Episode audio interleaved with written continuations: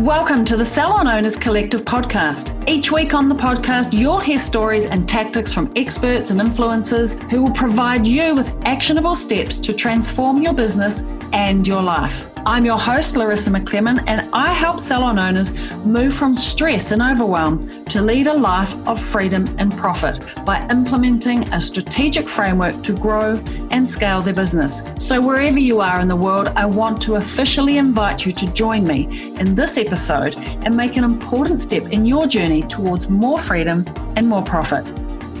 Do you ever have something go wrong in your business and learn a lesson and think, damn, I wish I knew that before?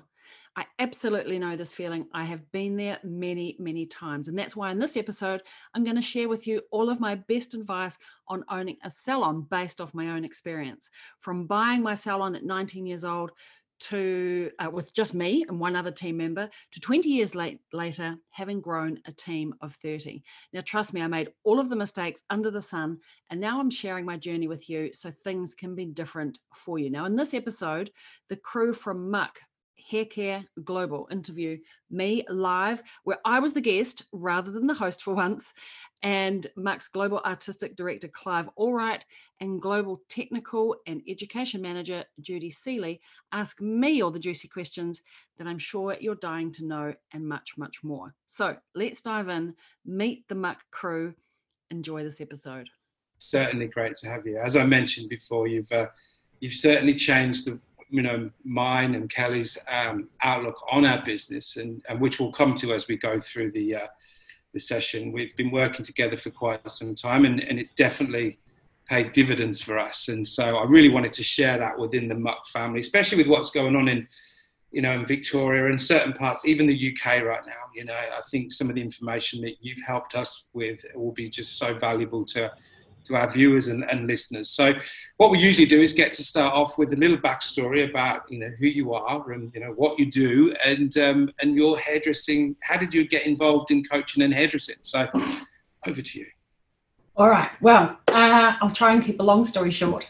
Uh, well, I'm a qualified hairdresser, and six months out of my apprenticeship, I couldn't really find the right salon to go to next. I'd outgrown in the space and my little naive self at 20 thought, ah, I'll just open my own. and uh, within six weeks of that idea, I was open. And it was a crazy ride. It was probably good that uh, I just sort of took such massive action uh, without really knowing what I was getting myself into. Because if I knew, I actually probably wouldn't have done it. So uh, I started with me and one other in, uh, in a suburban uh, salon in Wellington here in New Zealand and uh, I owned that salon for 20 years. And we grew from two, and we had a couple of location changes. I had two salons for a, for a short time, and uh, I hit 40. The business hit 20, and uh, I kind of maybe it was a mini life crisis, maybe. but I decided like maybe the next 20 years was going to be different to the previous 20 years. I had a team of 30. We were a big operation, and uh, I think I'd I just I'd done all the things. I was starting to look for opportunities. Being a sort of creative entrepreneur, I started fixing things that probably didn't need to be fixed. It was a good time to uh, either duplicate or exit uh, stage left. So uh, I was quite involved in product in uh, tech development at that time for the industry, and that took me down a another whole road of working for software companies. Couple, I've worked for three industry salon software companies over the last few years. And during that time, actually, um, it was when I really realized that oh, there were so many salon owners that just needed help and had been in the same painful places that I had been. Like owning a business is hard. It's hard on the heart, hard on the soul, it's hard on the feet. Um, and I saw so many people in pain. I was like, okay, I actually, I think I know how to help these people and that's when the coaching kind of started. And uh, I launched Salon Owners Collective four and a half years ago. That's and awesome. so it's been a good journey. No, it's fantastic. It's a great story. I just picked up on that, that 20 years. Isn't it funny how fast time flies, right? When you're doing something. I just happened to hear earlier on today, it's 20 years ago today that the opening of the Sydney Olympics happened tonight. And I was like, oh my God, I was 30 when that opened. And In another 20 years, I'm going to be 70. Oh my God. it just goes too fast. But um, but yeah, no, it's a, it's, a, it's a great story. I can't wait to get into this conversation. Jude, you excited? I'm so excited. Um, I just can't wait to um, to unpack some of that. Um, so, Larissa, on your mission statement with your uh, Salon Owners Collective website is all about, uh, you know, helping salon owners with the stress and the long hours and the overwhelmingness of being a salon owner, as you mentioned, and, and we've all been there and, and understand that, um, to a life of uh, freedom and profit. Um, it, that sounds like the absolute ultimate as far as being a salon owner goes. So how how how do, do, do most struggle to get that right in your experience? Yeah, look, I struggle to get that right. I think, you know, as a society, from previous generations, we've really been taught uh, success equals working hard, uh, hard hours, hard yakka, and I think to the point where we actually um, make things more complicated for ourselves because we have this sort of embed belief that um, hard, complicated is the way to do it. And it's how our parents grew up and it's how their parents grew up. And society sort of tells us otherwise that if we're cruising along and having a nice time, too much of a nice time, we're doing it wrong. Or we shouldn't be wealthy and have time. We need to either be have lots of time and no money or lots of money and no time. And I kind of think right from uh, early on in business, I thought that's crazy. Surely we can have both. Surely I don't have to be a crazy maniac, stressed out person um, to live the lifestyle that I want and have the money lifestyle that I want. And so that was always sort of the, the dream is to be able to have a little bit of both. And I it was always the driving force. And so when I sold my salon, I worked in and on that business 15 hours of the week. I'd started another business, mind you, just to kind of keep up with the creating complication in my life.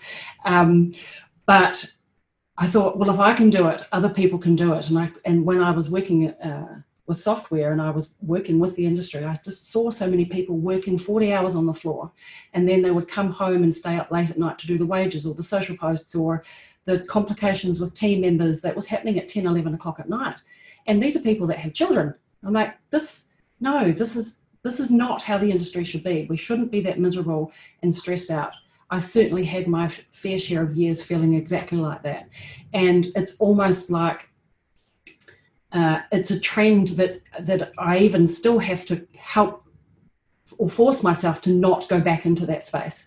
Mm. Um, it's like a, a, workaholic syndrome almost, and I have to be quite mindful and intentional to hold on to freedom and profit and keep the two together. So I think um, it's 100% doable. And for 80% of my life, I feel like I live there. I have to manage the other 20%. Um, so I think it's achievable, but it just means flipping a few beliefs, actually, I think, do you know, and letting go of a few, uh, uh, some guilt. I think that uh, our parents, um, our mm. friends, society, uh, even our team throw at us unbeknownst to them that, what do you mean you can go and sit on the beach for half an afternoon and enjoy yourself? Surely not. yeah, I agree, and I think it's something that timely is um, we need to be reminded of, um, you know, because we do slip back into it. Uh, there was a book that I read um, after having had a, a, period of time of working incredibly hard and doing the, the crazy hours um, that you were referring to. And it was called um, The Way We're Working Isn't Working by Tony Schwartz, who also runs the Energy Project. And it just resonated so much with me because I was totally in that, you know, you've got to work really hard. Um, and that that had a huge impact on and and as you say like you know i'm probably at a time where i need to be you know have a little reminder and a little reset because we you know we, we need a bit of a reset every now and then. But i uh, it's fantastic. I think that the message of you know freedom and profit as a business owner is just such a great message to be to be giving people. It's like you're giving them permission that yeah. that's okay. Yeah yeah, and I think you know freedom means different things to everybody, and it doesn't always mean sitting on the beach with a cocktail. Um, because I do also believe in smart work. I refrain from hard work, like smart work. Like you've got to muck in sometimes, and you've got to, excuse the pun, um, you've got to muck in sometimes and do the work. Like you know, do the stuff that needs to be done. But we need to do it with a little bit more intention and a little bit more foresight. uh, and question ourselves why are we doing it like this? And is there a better way that we can do this more strategically or more cleverly um, that actually saves everybody, including our team? Like our team don't actually have to work like crazy horses either to mm. work smarter. Um, and so I think it's a good mantra. It's become my sort of lifelong mantra to, to have freedom and profit, whether that's freedom of time, freedom of um, mindset, uh, freedom of overwhelm and stress.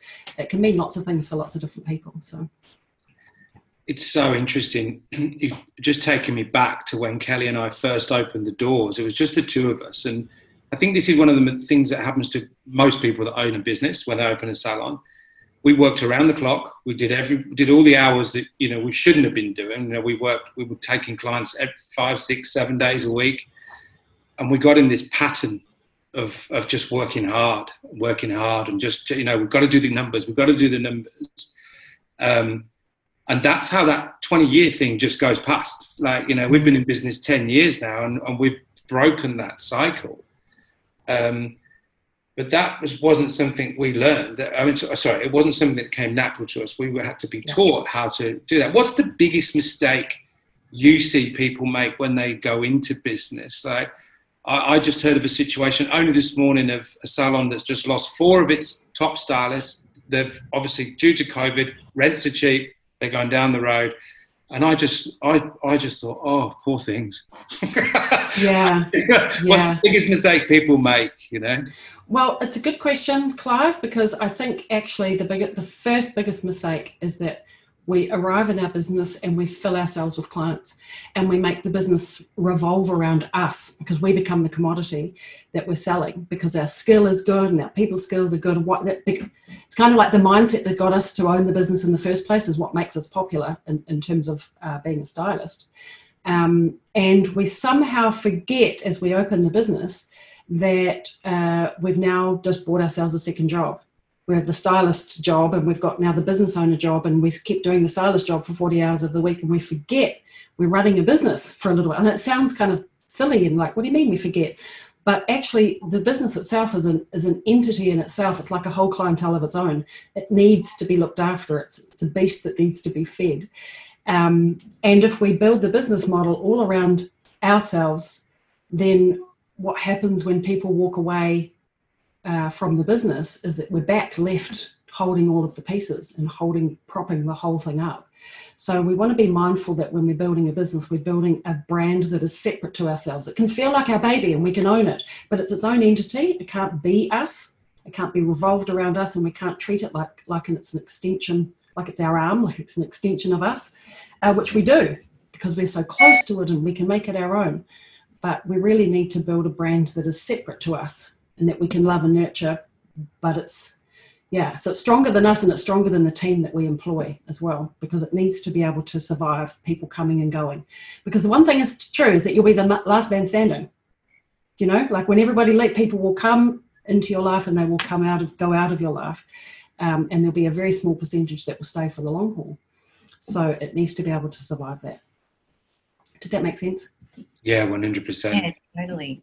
Yeah, and um, so speaking of, of, of that and uh, about um, how you have, I think as hairdressers we do actually learn to work really hard, and that becomes such a habit for us. So I think hairdressers are some of the some of the hardest working people that you'll ever meet, and I think that um, you know just in your own um, you know on your website seeing that you you know you had your first baby in 2006 and then you know just coming back to work half day of the week and then um, you know an, a second baby and um, then not sort of being full-time on the floor again um, but your business has got has gone on to be you know more successful than ever. So you know that that for, for a lot of us that's very contradictory to to what we the way we work. So so tell us about how you managed that. Like how did how did you do that? And because that's such a such a great lesson again you know for for those of us you know working mums um, how we manage the baby that is, you know, the, the real babies, our real babies, as well as our other baby, which is our mm-hmm. business baby. You know, how, how do you manage that and make your business baby as successful even more successful in that? Well, I think uh, uh, it was a step by step process. And I can truly say that every time I took a day off the floor, I would take, I would remove myself half a day at a time in terms of going from five days down to half, down to zero. And every day, I t- every time I took a chunk of time off uh, serving clients individually, I would reinvest that time in actually serving my team. So I replaced my client clients, and my clients now became my team. My team were my clients, and that was my job was to grow and serve them. And so I wasn't uh, full time off the business, but I was full time off the floor. Uh, except for once I had babies, then I was much more non-present. But I'll talk about that in a second. So it was a replacing of my time in a one-on-one environment to a one-on-five or a one-on-ten or a one-on-fifteen, uh, and we got quite big. So um, yeah, I would redistribute that time into what I call IGA, income generating activity. And that was my sole purpose. And so um, your team are the income generators now rather than you. Because in one hour, if I can do a client in one hour, I can earn $100, maybe 200 if, or even 300 if I'm uh, charging really high prices. But I'm capped but if I can spend that that same one hour with five of my team or even 10 of my team, if I do it in the right way, then each of them can earn 100, 200 or, five, or $300 per hour. I've now leveraged that. So I've turned that one hour now into five hours or to 10 hours or into 15 hours, depending on the size of your team. And I think when you look at look at it that way, it's like, oh, I can't afford to be on the floor cutting cutting clients. I'm cutting myself short here. I'm putting a ceiling, like a really low ceiling on my capabilities. Mm. So I think it's just a different way of looking at business, getting out of the weeds and getting uh, away. And I think what really helped uh, in preparation for starting a family, and once I did, is I was physically not present uh, as much as I used to be. and so I could be a lot more objective, not being in the weeds and in the drama and the detail.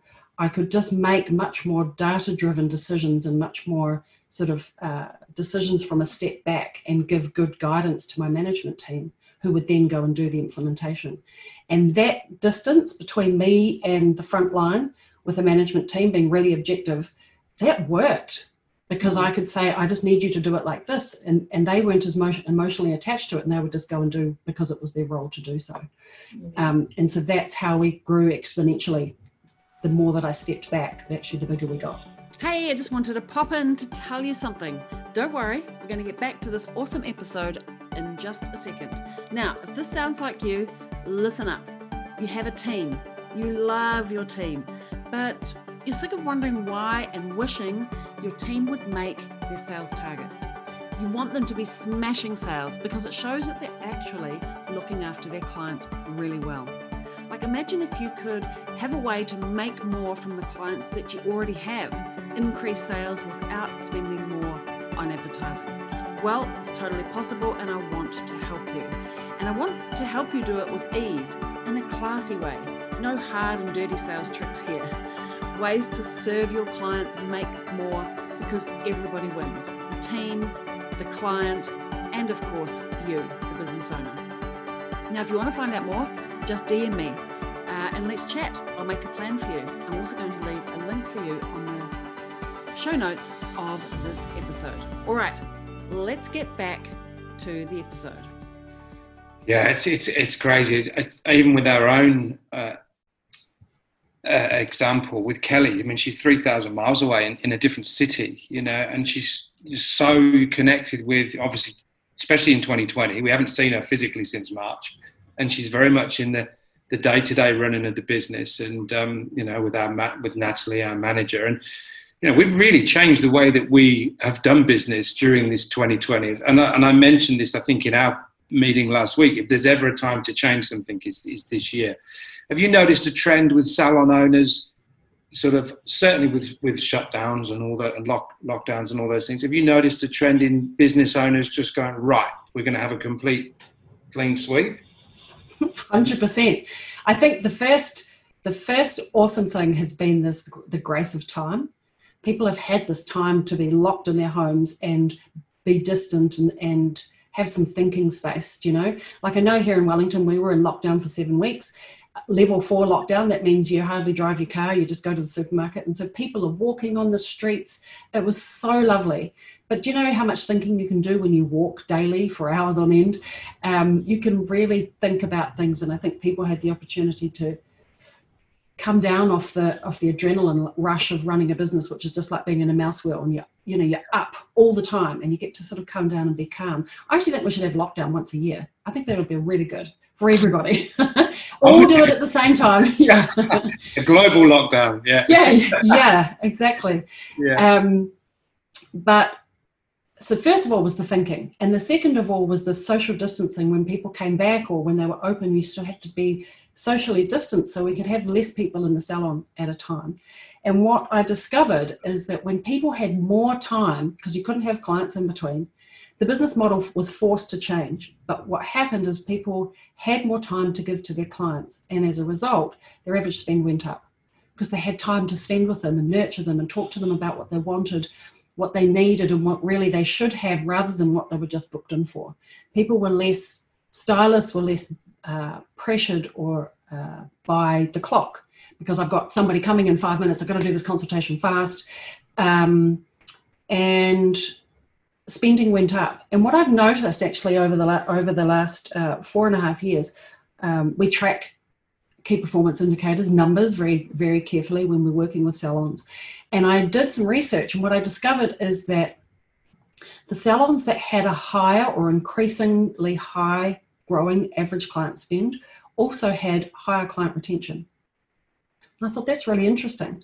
Mm. So when you actually spend the time with the person to, to talk with them about what they really want, what they really need, where are they going in the future, and actually peppering in future appointments, which is future proofing, um, clients actually feel connected. They actually feel like they've been listened to and they actually spend more because they can, actually can see what's possible for them to have. So I thought that was a really interesting uh, observation.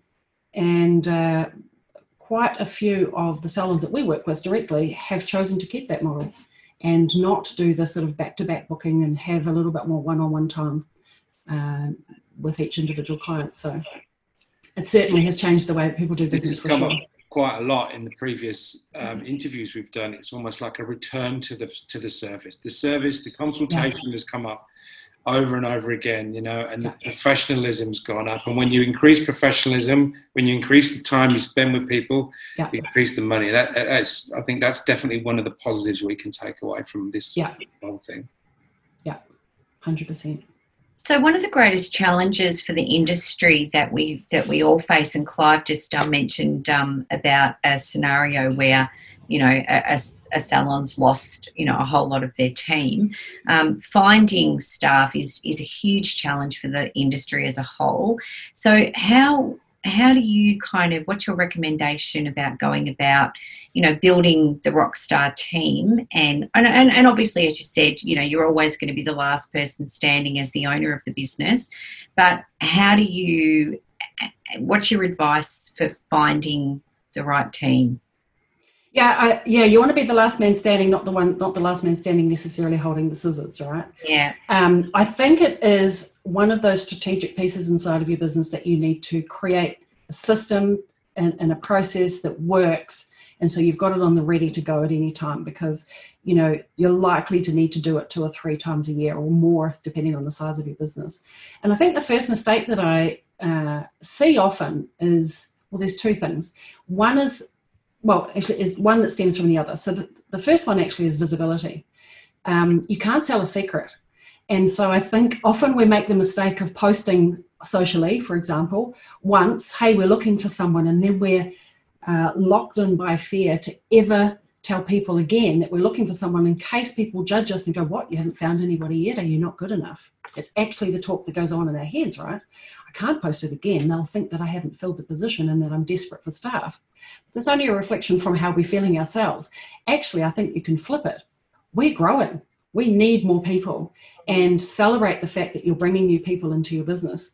And I say that because posting a job advertisement once is not enough. First of all, hardly anybody sees any given one post on, on a given day. You know, it might have a lot of reach, but people actually don't tune into that. You need to be visible for a long period of time Um, and we want people talking about it and sharing it. And because you're likely, you know, the chances are one of your clients could know somebody who's a hairdresser whose mother's daughter's brother is looking for a job. they need to know you can't sell a secret. So I think visibility is the first thing. Share it all the time, like on a weekly basis. Make sure it's on your website. Make sure it's easy for people to apply with you. Um, it's super simple to confidentially get a, get a hold of you and find out more about the role. I think the other thing too is that often I see salons still quite fearful of showing themselves. Like um, you know you post lots of before and after pictures or just or backs of heads and we don't actually see inside of the business to see well who is this team who are these people who is the owner what is she about and for a prospective stylist who wants to come to uh, wants to look for somewhere new they want to know what's inside those closed doors to even see if you're their tribe they want to see that picture and say oh yeah they look like they look like they have fun or they look a bit like me I I could see myself there. I can see myself fitting in there because uh, people won't come and look behind the curtain if they don't know what's going to be behind there because they think once they're in they can't oh they'll have to make excuses to get out and so they won't they won't even apply. So I think you've got to be visible. It's a good social media strategy anyway because clients think the same. Clients want to see who are these people? Who am I going to be stuck with in the chair for two hours? you know, I'm going to be stuck talking to, oh God, am I going to have to talk to someone who's going to talk about a cat all day? I'm not into cats, whatever it is. Stylists think exactly the same. So you want to be visible and, and ultimately people do business with people that they know, like, and trust. So let them know you, get them to understand who you are and a little bit about you personally. Um, and then ask them if they want to come and have a job. So I think, I think the last thing is language, actually. I think um, especially if we've been disappointed with team members in the past, we can come across quite uh, abrupt in our language. You must be qualified, you must be prepared. And there's all these demands. It's like imagine going to the pub and you're meeting a guy on a Friday night or a girl or whoever, and you say, Hey, I'd really love to buy you a drink. But you must want to have 4.5 children and you must want to live in Melbourne and you must and you must and you've got all these rules. It's like, hey, I just, just wanted to have a drink. so I think we've got to flip the language and say, look, you know, if you're looking to grow your business, like be really proactive. If you're looking for your next opportunity and you want to grow your business, uh, grow yourself, um, then come and talk to us. Make it appealing because at that very moment when she's scrolling looking for a job, she's thinking about herself. She's not thinking about you. And so you want to make the, your whole ad around what she wants, the career that she wants, the future that she wants, the work environment that she wants. You can tell her your rules later after the interview. But the first goal is just get the girl to call you.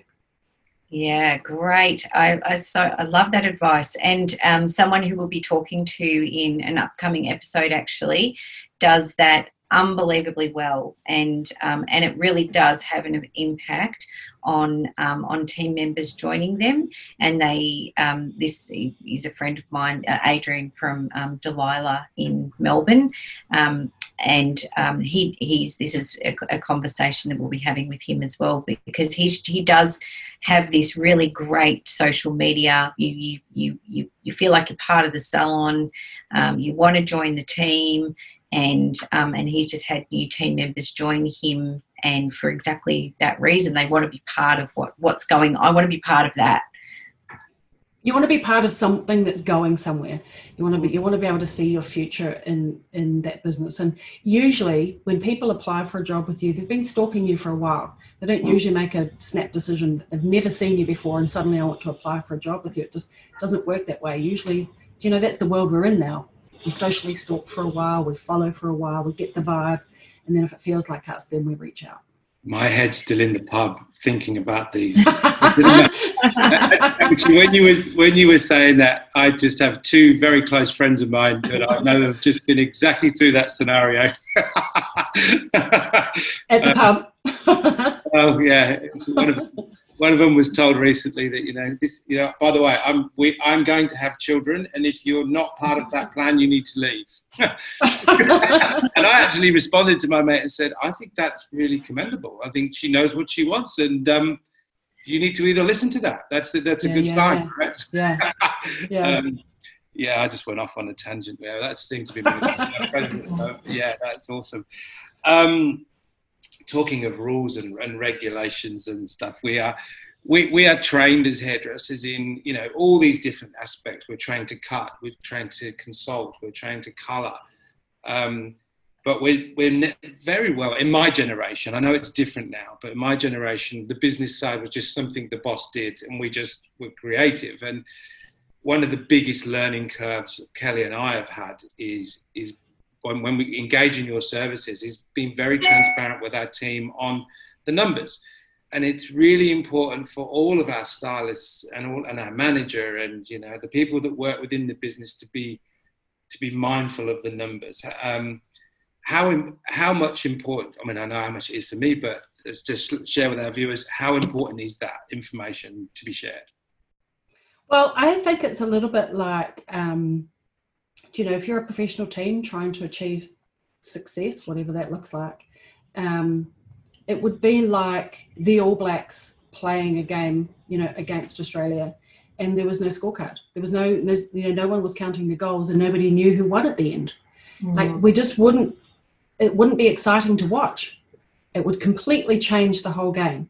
And so I think team, your team need to uh, know the score and know what a good job looks like and then know how the, how well they're doing against that.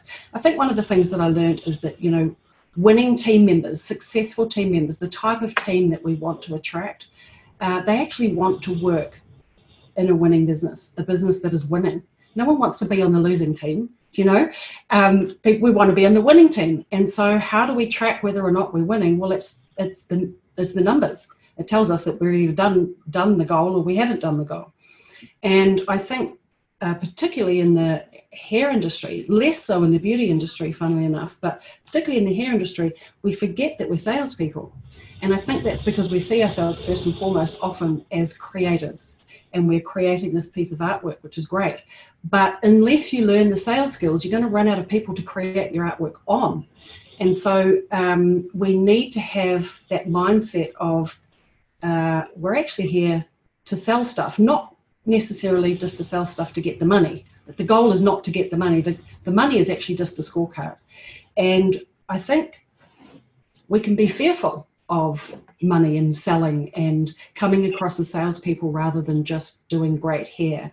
But unfortunately, or well, not unfortunately, but fortunately, money does make the world go round. Not because we're greedy money people, but it's actually just a transaction and it just measures a transaction of value you do this for me and I'll give you that. Once upon a time, it was like, um, you milk my cow and I'll give you some grass. Do you know, This is a transaction. Uh, but grass and cows are hard to carry around, so we created this thing called money that we could put in our pocket. And so it's like, you do this for me, cut your hair, and you give me some money, which I'll then go and take to buy some food. And so I think we all get caught up in, I don't know, I don't know where it came from. It'd be an interesting study. When did we start to think that, you know, filthy rich people were filthy because they're rich? Do you know? Um, but this is the mindset. My son came home from school one day and, and told me that um, that rich people were dirty. And I thought, what? Where's this come from? He said, because they're filthy rich. I was like, oh, bless him. but he learned this from, he learned this not in the school classroom, but like just from the playground. And I thought, hang on a minute. Rich people aren't dirty or filthy or bad or greedy or all of those things. They've just worked out how to give more value to more people. So they've just got managed to get more money back. And I think if we can flip the mindset, then we can feel good about all the amazing things that we can serve our clients with. We can give them the things that they really want and they need. And if we took away this kind of feeling of feeling bad about money, we would just measure the money as the as the transactional value, and then that value would just tell us that we've done a good job. We've the more money that we have, you know, if, you, if the if the goalpost was every time you get to a thousand dollars, you know that you have kept ten people happy. Actually, that's not good maths. Two people happy, whatever it is. If we put money measured happiness, then we'd feel good about it. So you need to know the numbers so you can measure success. I think that's yeah. one of the biggest learning curves as owning, being a business owner, with having staff, is is that we don't actually pay them. The clients pay them. Pay, you know what I mean? We're just the middlemen. You know, and um, mm. it's um, you know, if you want to earn more, it comes. Only we don't have this amazing big endless bank account that we pay you with. It it, it actually comes from the services that we provide to the people, and with, and they're happy about that. You know, so Yeah. that's it's it's um it's a, it's a big learning curve for for all involved. I think too, the other thing is, you know, it's our duty as a business owner to have a profitable business because if you're profitable, you're sustainable. It means that you can be you've got a you've got a responsibility to clients that you're here next week and that you're open, the doors are open to serve them. For your team next week, that your doors are open next week so they can come and get their paycheck. You know, you're responsible to the landlord that you can pay his rent. So we're responsible to those people to be profitable and also to our family to mm-hmm. make sure that we bring money home and actually feed our children, put clothes on their back. So I think it's our responsibility to be profitable. And if we're not, we're letting a lot of people down, primarily ourselves.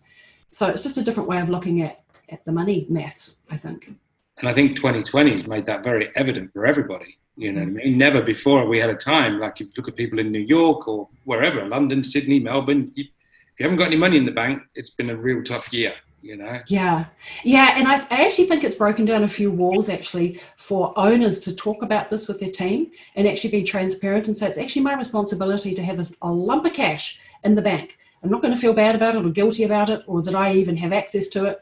Uh, I need to have this lump of cash in the bank because just in case. Actually, and I have a responsibility to you um, that if anything goes wrong, like COVID, that actually I can still pay you and I can keep you. I can keep you. And a lot of people are doing that because not everybody uh, uh, um, qualifies for JobKeeper. I know a lot of salon owners who are paying out of their own cash to keep jobs for people. Um, and we're very lucky to have the likes of JobKeeper. Um, so I do think it's our responsibility to be responsible first and then uh, take the dividends after. Yeah, that's so great. Um, I'd wanted to get your perspective, Larissa, on uh, something that's happened also. You know, it was there prior to COVID, but definitely something that has, um, you know, had a real fast forward sort of shift in COVID, and that is the concept of home colouring. You know, clients doing their hair at home. Obviously, there's been um, people doing their hair at home themselves that never would have done their hair previously. Um, we've got these colour kits that are customised colour kits that are being sold online and really targeting salon clients with almost like a customised uh, consultation and your customized formula that then gets packaged up and sent to your house in a little kit.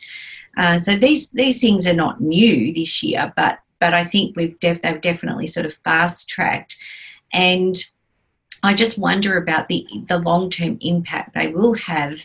You know, where clients have been taught to do their own hair at home, and um, what that's going to look like for salons and salon owners, and perhaps just some ideas about what salon owners can do to make sure that you know what we're doing in the salon is giving above and beyond you know that that that beyond expectation as part of the color service? Or is there something different that the color service will look like?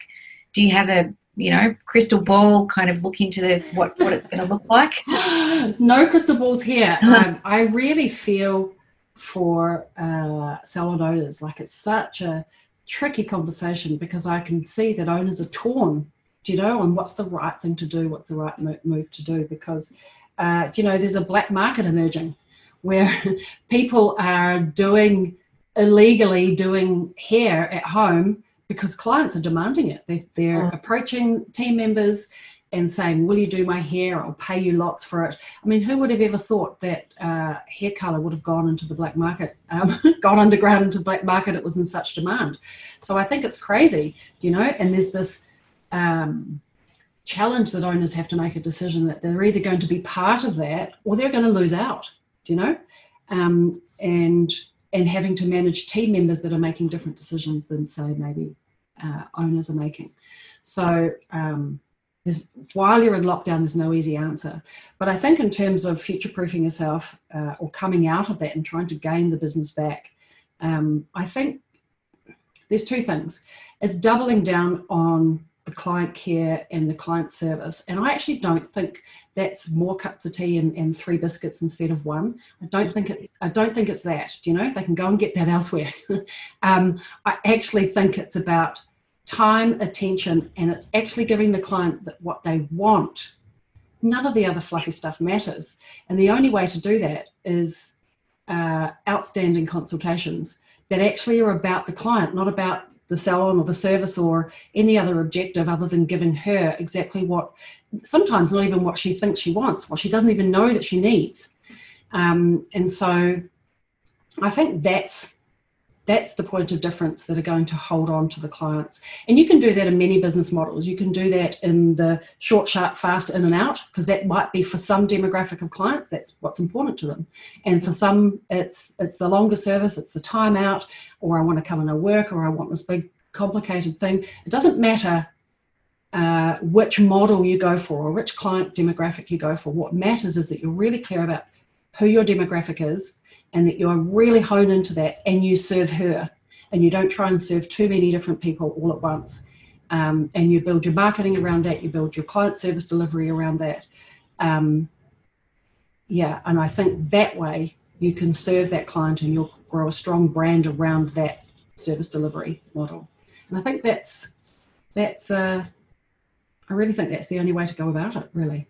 Yeah, definitely. And I, I completely agree. And I, I, think having worked in the, you know, the colour side of the business for as many years as I have, and so much of what we do is um, help people with the, you know, analysis and consultation to absolutely, to me, there is no better way to have a raving fan client than nailing the analysis and the consultation and absolutely getting it right. And that person then is not only ecstatic with what you've done for them because it's it's from a suitability point of view, from a technical point of view, you're really on point with your work, but then they go and, you know, tell everyone and not only tell everyone, they get stopped and people say to them, you know, oh my God, that colour looks amazing on you.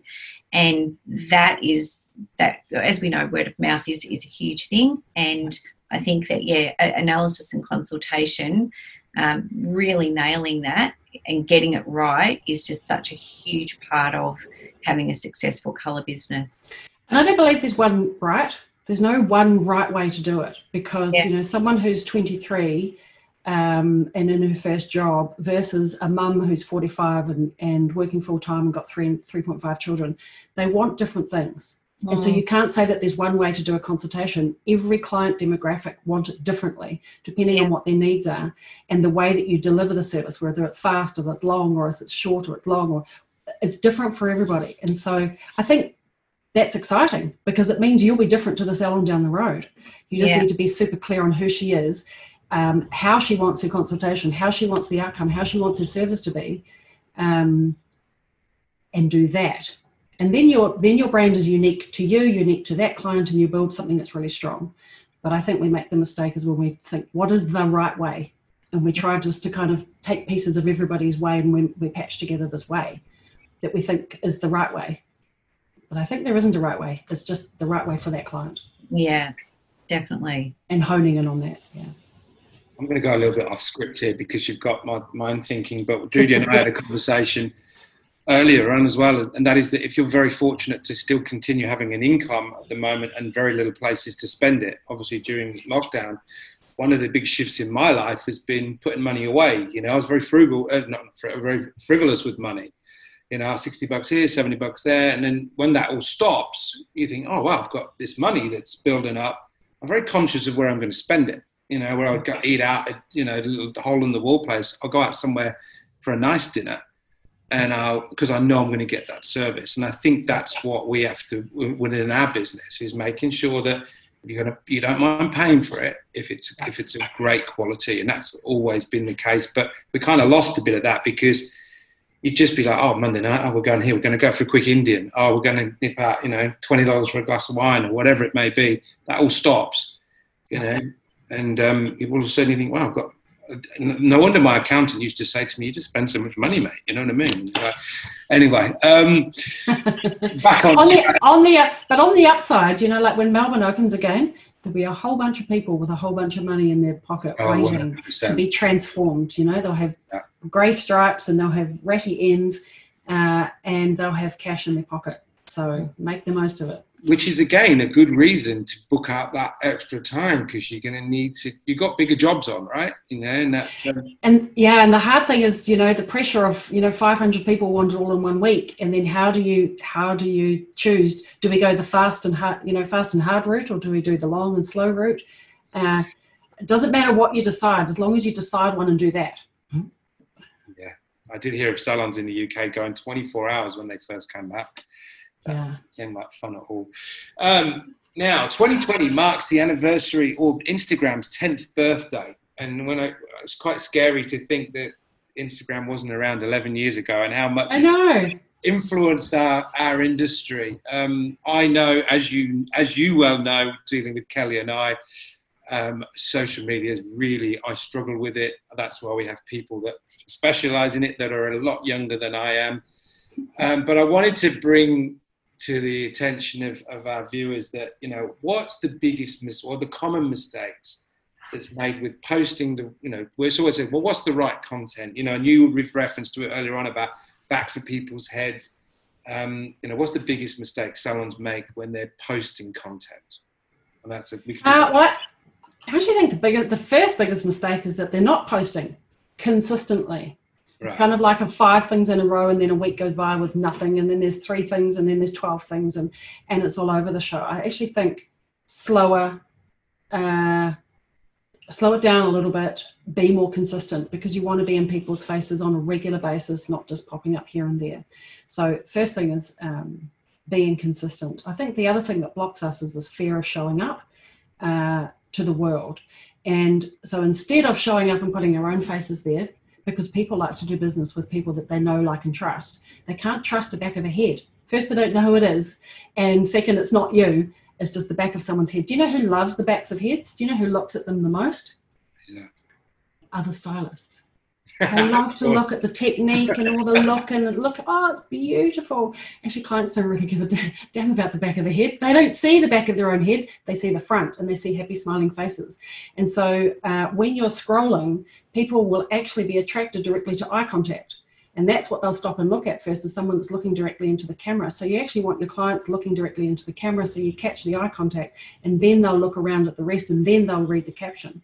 So backs of the head to scroll on past unless you're a stylist, you'll have a look at it. So uh, we want to see people. Um, and as much as we want to see happy, smiling clients, which is social proof, we also want to see inside the business. Who are those team members that are going to be stuck in there for two hours? What are their areas of expertise? Can I trust them? I think the style of like the end result certainly gives the trust gives the trust a tick but they want to know that the stylist or the employee or whoever is an expert in that whatever it is. And i do think having clear expertise whether it's a brand expertise like we specialize in something or whether it's individuals inside the business that have something that they stand out for and are experts at is a great way of not just being a scroll past type of business but a scroll stopping business because you know like if you've got a if, if you want to have plastic surgery I don't know why this is a good example but you don't go to the local doctor who does all of the things you go to a specialist. If you want to do your kitchen you don't go to a bathroom guy you go to the kitchen guy. And so um, you've got to have something that makes you stand out from everybody else. So first is something that's scroll stopping and second some reason that i'll come to you over somebody else um, and a good area of expertise uh, and being clearly clearly um, expressing that in your social media, I think is is a good idea. Um, the only other one, what I would say is that we we too often I think we still make it about ourselves.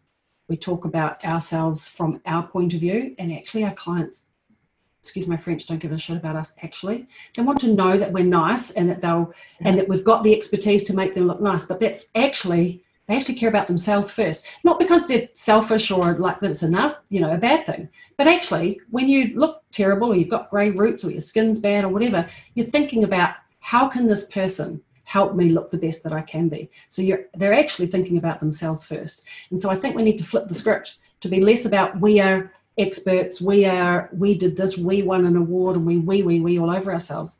I think we need to flip it and make it about you what do you want? When you have this problem, then we can come in and fix it. So we need to connect with the client. Like I always say, when, the, when your client wakes up in the morning and she walks into the bathroom, like what's the first thing we do? We go into the bathroom, go to the loo, look in the mirror, what does she say? Oh God, look, she's picking herself to pieces. That's the conversation that you want to get.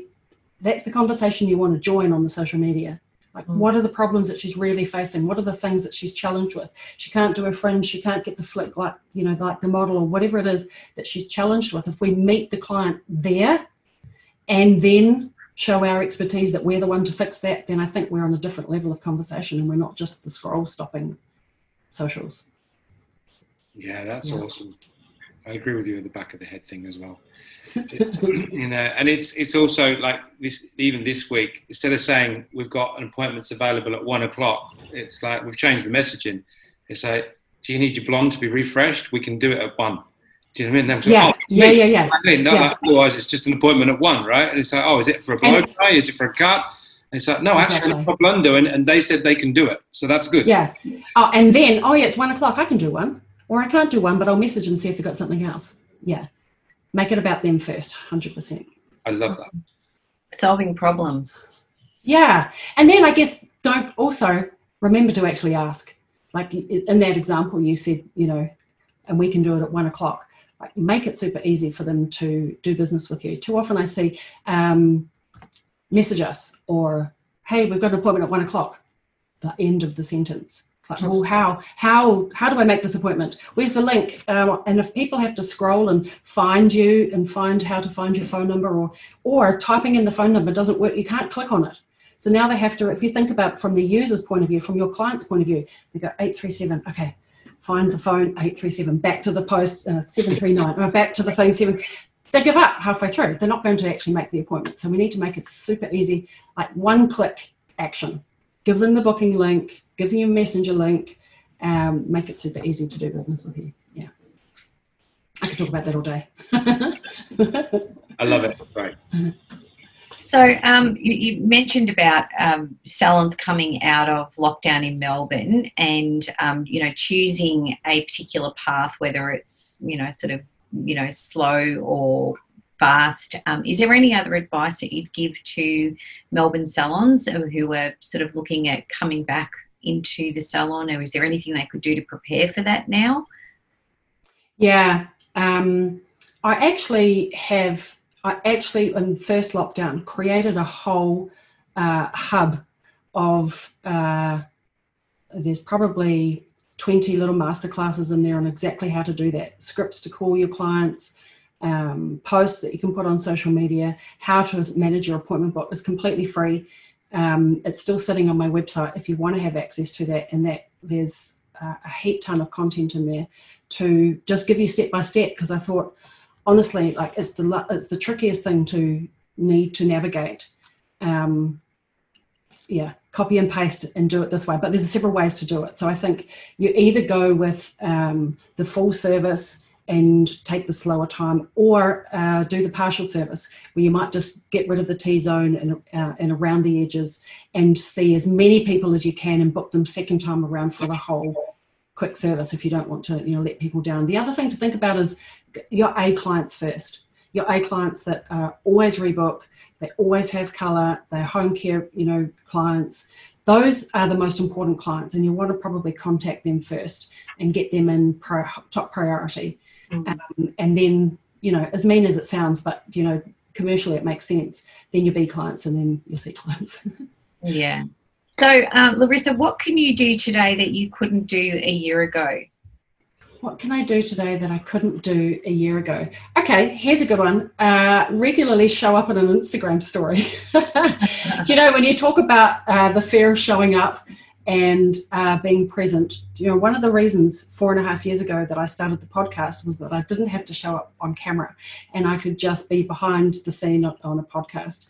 And it's been, you know, I understand this journey because it's been my own journey um, of, you know, having to be publicly visible and letting go of the fear of, of judgment and all of that type of stuff. And uh, so I think in the last 12 months, um, being able to just comfortably and confidently show up publicly and let go of the fear of that. Um, yeah, I think that's what I've done in the last year. Good on you. That's great. That's a good one. And we all have we all have that. I mean, here we are, kind of. Amen to that. Yeah, you know, we've all got our insecurities about how we look, how we listening to ourselves again. Um, but but we're all coming from from a place of trying to be helpful, and I think that has to override everything. Exactly. Yeah, amen to that. Now we've come to the final four, which is what we ask all of our guests that come on the show. So they kind of just um, you can go into as little or as much detail as you want. It's just four basic questions, and uh, the first one is: Where's your favourite place on earth um, that you've ever been to? Well, I got two. Uh, Fiji is number one. I love and adore Fiji. Um, and I think I love it. One, it's a tropical island, but I've been to a lot of tropical islands and spent a lot of time at various different ones. Fiji is my favorite because the people are just born and bred to serve with love and kindness. They're so nice. Like they'll pick up when we used to take the kids there when we were when they were young, they'd pick up the baby and just they'd be off with the baby, and we, and we'd be kind of like, oh, um, anyone seen our baby? but we could sit and have breakfast or a glass of wine or whatever, and a little bit of peace. and just so kind. Uh, and Venice is the other one, just because it's such a special, unique, different place. Um, I would absolutely adore to go back there. Maybe not right now, but um, in the future. Um, yeah, so those are my two faves. Yeah, fantastic. And where would you most like to visit next on your bucket list? African safari, for sure. I'd love to go on an African safari. Um, you know, just hanging out with elephants and lions. And I want to go to one of those zoo hotels that, you know, you in your room and there's a big glass and through that you can see all the zoo animals. I think that would be pretty cool. Yeah, we've got one of our guests is on from South Africa, Chase Meakin. He's um, I went to um, I can't think of the place. It's a, it's in out of Johannesburg, and it's like a safari thing. You stay in the in the tents. Kind of scary. Yeah. Yeah. You know, all that stuff. Uh, what are you most grateful for in your life so far? Uh, I think two things. First, making the decision to join this industry. When I was um, 16, I was either going to go to uh, teachers college um, or join hairdressing. I'm so glad I joined hairdressing. Uh, I think it's such a diverse, interesting, colourful, dynamic industry. So I'm super grateful of making that choice. Uh, and then the other one was actually my mum teaching me that uh, girls can do anything. And uh, all you need to do is to just do it and work it out as you go. She was a single mum and she could fix cars, fix broken windows. Never crossed, and I had two, it was me and my sister and my mum. And so it never crossed my mind that uh, you know that there was any gender difference you just got on and did the things that you needed to do. And i'm so grateful for that uh, lesson. Thanks mum. Yeah that's a good one isn't it jude? We love that. Sure is. Love we, it. we spoke about that last week when things when they have to fend for themselves it's called resilience you know? In fact yeah. it was raised at the breakfast table in our house this morning. You know you'll learn to do this because you're never in life do you need to be relying on anyone to do it for you you know? Yeah. um, I think that's um, and also on the teachers college thing. I'm going to be very honest with you. Kelly rings me the night before we have our meeting with you, and we're like, "Shit, have we done our homework?" So yeah, it's definitely. Maybe it was in my blood the whole time. we, we, we done it. What, is it tomorrow? Have we done it? but no, it's uh, it is it is fabulous. Um, now I know that you are, have an amazing podcast um, and some incredible guests. Um, uh, on your on your website, which is always fantastic and um, which we love listening to. What podcast do you love listening to? Do you have any go to? Like I listened to someone the other day and they said my time for podcasts is when I'm walking the dog. Who do you listen to?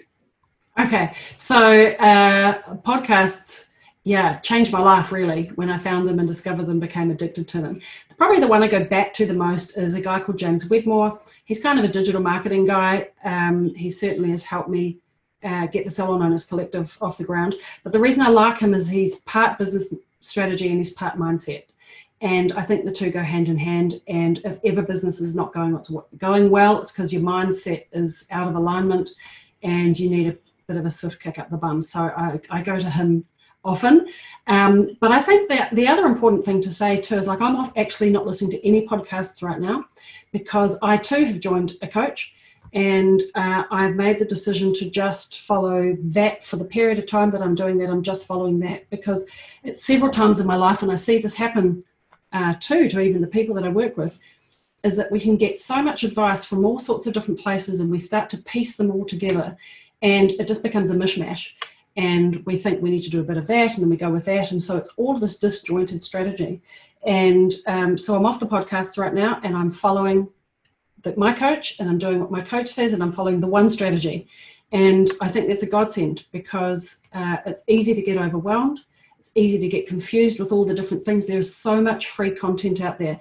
And I'm, I'm a fan of it because it got me to where I'm, I am. But there are times when you just have to stop, stop listening to anybody and just get shit done.